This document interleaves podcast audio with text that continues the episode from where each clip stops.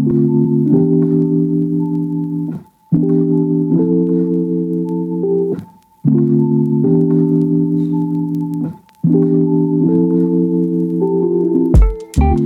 right, welcome to the Reformation Over Revival podcast.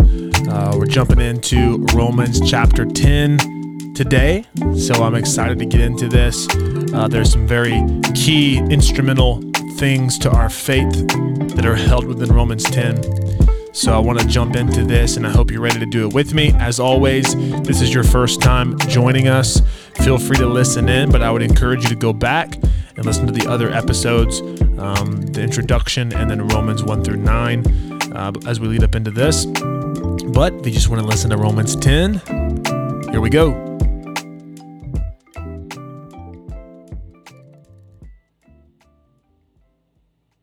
All right, so um, kind of the way I'm going to do Romans 10 is the way that I I think I did Romans maybe five or six or so, or maybe a couple of them. I can't remember exactly which one it was, but I'm just going to read through. Uh, it's, it's short, it's not very long at all, so I'm going to read through it and just kind of stop at different points and talk about different things uh, as we get going and as we get into it. But one thing I wanted to start with as a reminder is to remember um, that it's it's a very helpful for us at times when reading Romans, especially as um, Christian Americans or American Christians, uh, to read the word Jews as the word Christians. Um, it's there are very applicable moments throughout uh, the book of Romans where Paul is addressing the Jews.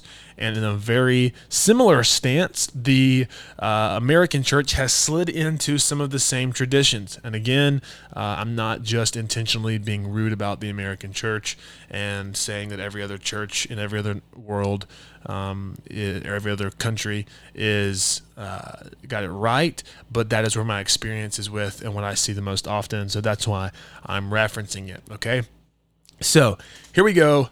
Romans chapter 10, starting in verse 1. Paul says, Brethren, my heart's desire and my prayer to God for Israel is that they may be saved. For I bear them witness that they have a zeal for God, but not according to knowledge. For they, being ignorant of God's righteousness and seeking to establish their own righteousness, have not submitted to the righteousness of God. For Christ is the end of the law for righteousness to everyone who believes. I think there's a, a very important point to be made um, that verse 2 where he says i bear them witness that they have a zeal for god but not according to knowledge they have this um, unembodied desire to do what God wants, but they've rejected the literal embodiment of God in Jesus Christ. And they do not know him. They did not know him. Jesus says multiple times to his followers, You know, the world didn't accept me. They didn't know me. So don't expect them to know you and so uh, they rejected me. You know, we talked we uh, talked about yesterday the stumbling stone of offense, the rock of offense, and so he's saying, look, they they have this desire, they're zealous for God, yet they don't have an understanding of the knowledge of Him. And now, what's cool about this point is that if you were to look um, at Paul's life. Paul is speaking um, in a topic that he's very um, well qualified to speak on before because before his conversion, uh, a matter of fact, Paul's um, trip to Damascus with the um, approval of the Sanhedrin was very much so based in Paul's zeal for God. So we see here in verse 2, I bear with wit I bear with sorry, my English is horrible. For I bear them witness that they have a zeal for God but not according to knowledge. So, what's cool about Paul's experience is that Paul has walked in both of these things. He's walked in um, a zeal for God, and then he now has a knowledge of God through Christ. And so, Paul's zeal was leading him to murder Christians, was leading him to stone and hold the coats as they stoned Stephen and the other followers of the way of Jesus. So Paul has lived this life driven by zeal for God, but with no knowledge. But he has also now exemplified and is teaching this life full of the knowledge of God. Let's go down to verse 8 where it says, But what does it say? The word is near you, in your mouth and in your heart that is the word of faith which you have believed or which we preach. Some say one, some say the other. That if you confess with your mouth, this is verse 9, the Lord Jesus, and you believe in your heart that God raised him from the dead, you will be saved. For with the heart one believes unto righteousness, and with the mouth confession is made unto salvation. For the scripture says, Whoever believes on him will not be put to shame. For there is no distinction between Jew and Greek. For the same Lord over all is rich to all who call upon him. For whoever calls on the name of the Lord shall be saved. Now, this is beautiful. This is brilliantly good news for us. Um, this is kind of the uh, way that Paul is putting forward um, the way of salvation. And it was something that's very important to understand in Romans 10, and where we're going to kind of camp out for a minute because I think this is very important. Um, it's important to look, and right here in Romans 10, we really are going to find the importance of context, the importance of what Paul is saying, the importance of the original uh, text and language this was written in.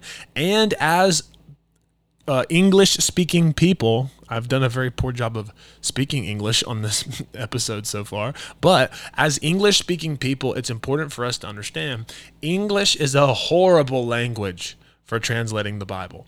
There are so many times where the um, fullness of the message being preached is so lost and so skewed and so blurred um, and really we we just kind of flippantly throw teachings around based off of our english interpretation that have way more meat to them uh, in the original text. And i think this is one of those places.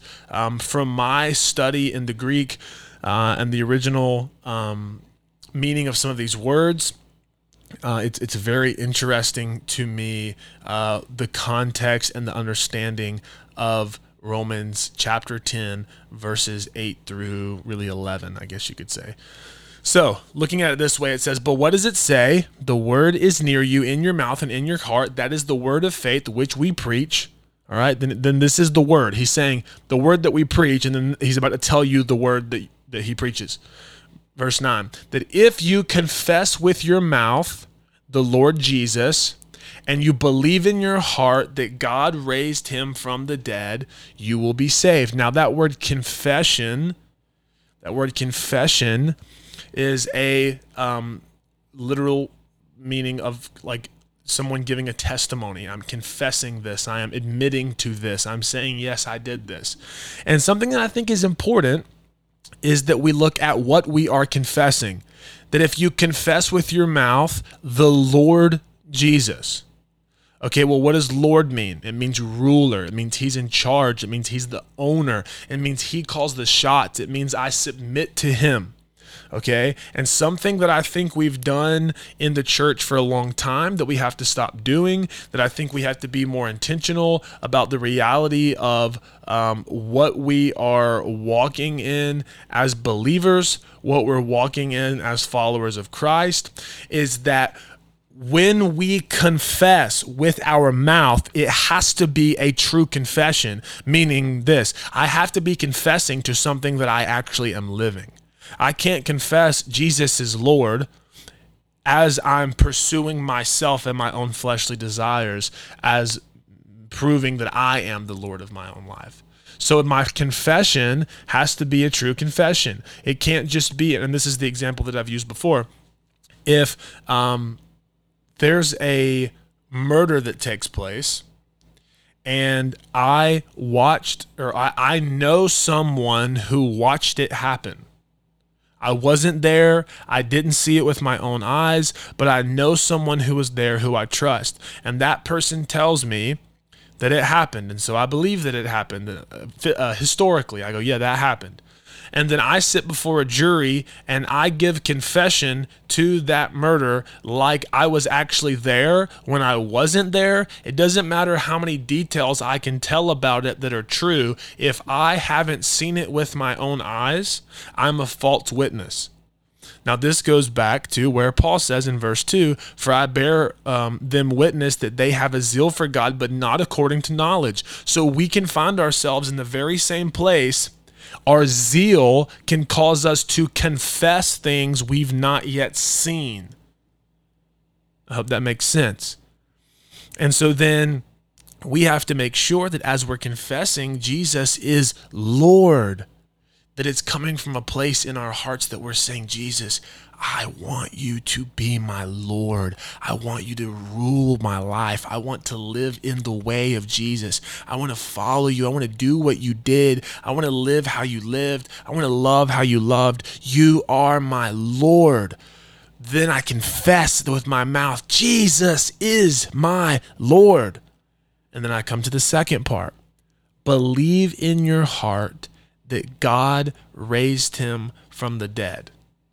Now, this is interesting to me, and I love this aspect of it because we have to understand, and I'm so glad this is why I would advocate for you to have already listened to uh, Romans 1 through 9 episodes before you listen to this because what I'm about to say is going to make more sense if you have listened to those.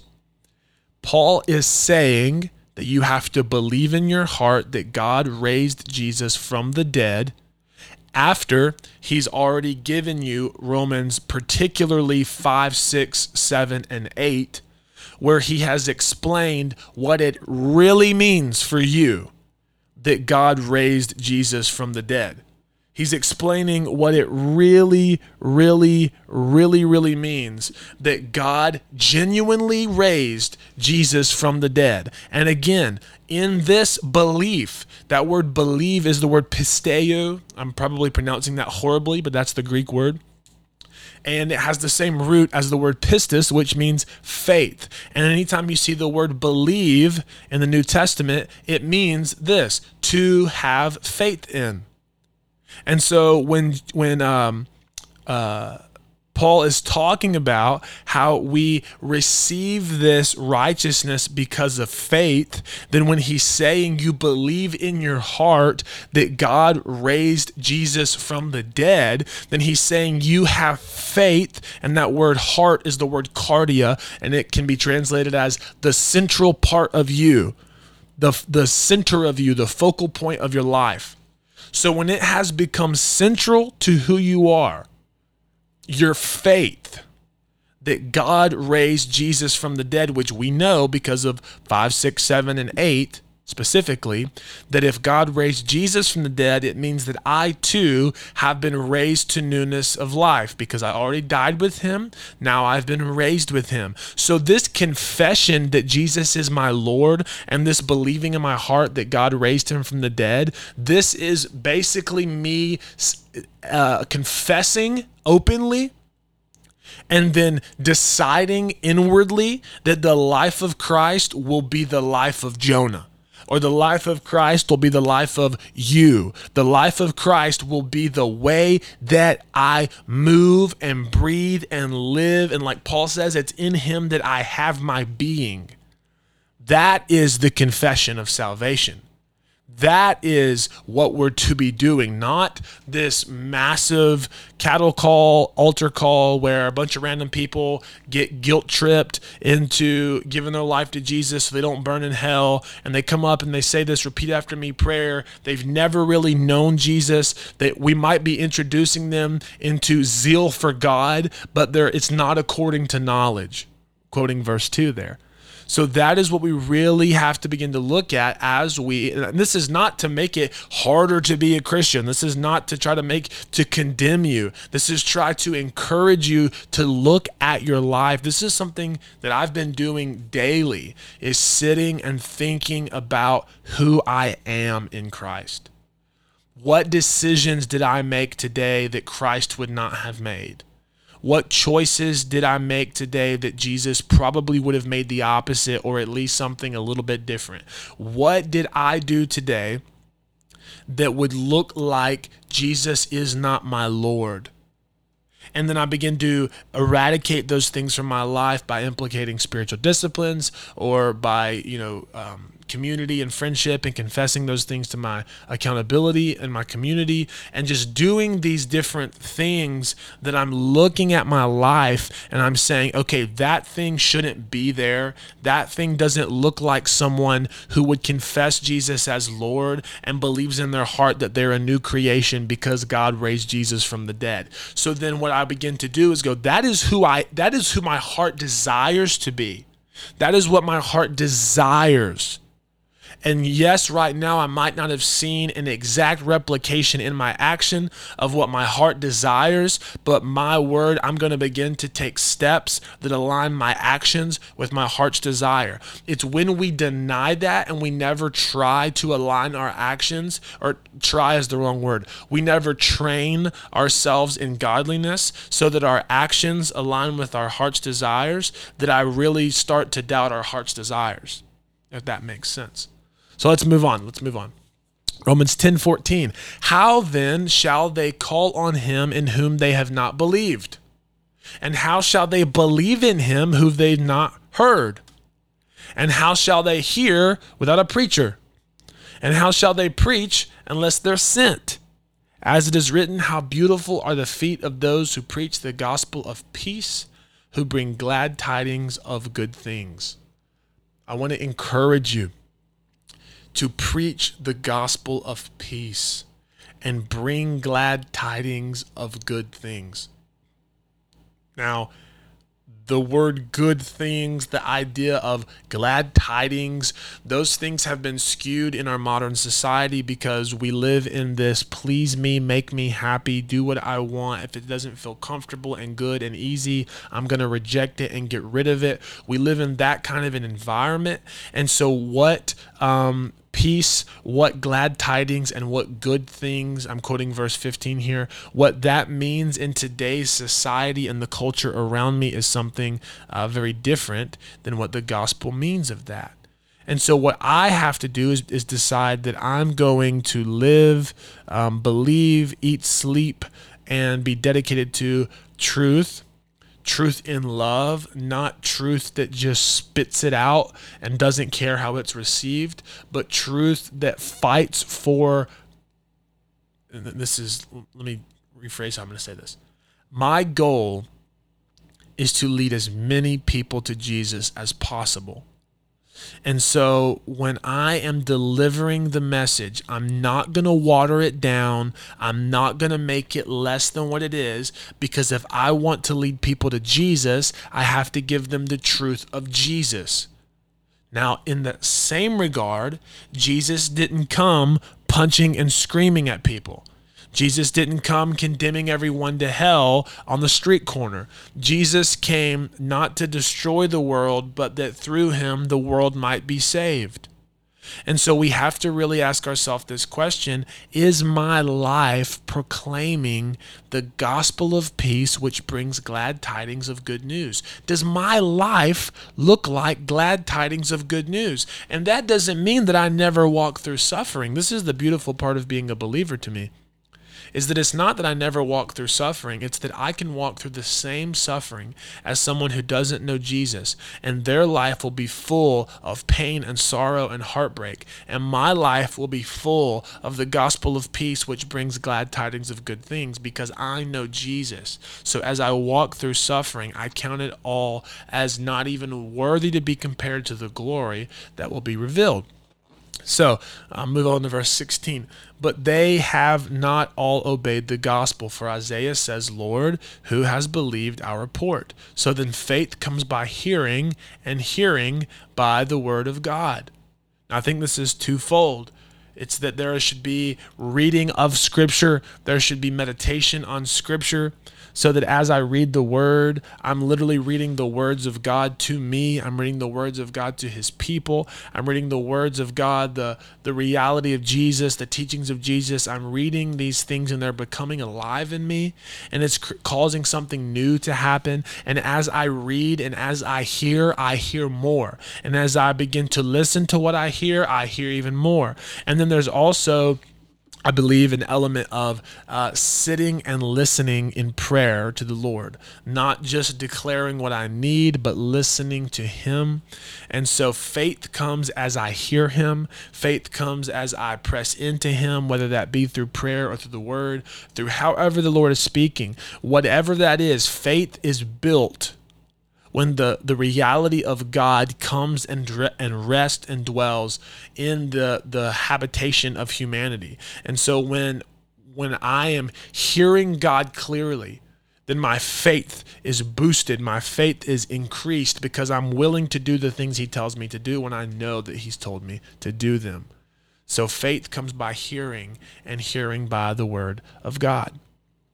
Let's go down to verse 20. But Isaiah is very bold, and he says, I was found by those who did not seek me. I was made manifest to those who did not ask for me. This is, um, he's referencing the Gentile church, the Gentiles, us, me and you, um, being brought into Christ. And he says, But to Israel, he says, All day long I have stretched out my hands to a disobedient and contrary people. Again, this I think is a very scary place where we could read in the word Christian instead of Israel, um, but I think it might be a necessary place where we could say, but to the Christian church, but to the Christians in Georgia, but to the Christians in California, but to the Christians in Michigan, but to the Christians in your hometown, but to the Christians in your household. All day long I have stretched out my hand to a disobedient and contrary people. And we have to constantly be searching within ourselves what parts of me are disobedient and contrary to Christ. Eliminate those things, remove those things. I do not want the neglect of Jesus, the the inability to notice him, the inability to hear him, the inability to have my faith built by who he is and what he's speaking. I do not want to be a disobedient and contrary person. So, hope that's given you some things to think about.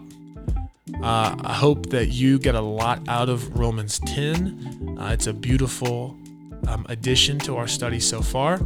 And so I would encourage you continuing your reading. Uh, if you're behind, catch up. It's not too much. Just pause, read what you can, listen to what you can, and uh, be encouraged to just walk with Jesus through the Word um, with us as we study and do this together. Thank you for joining. Have an awesome day.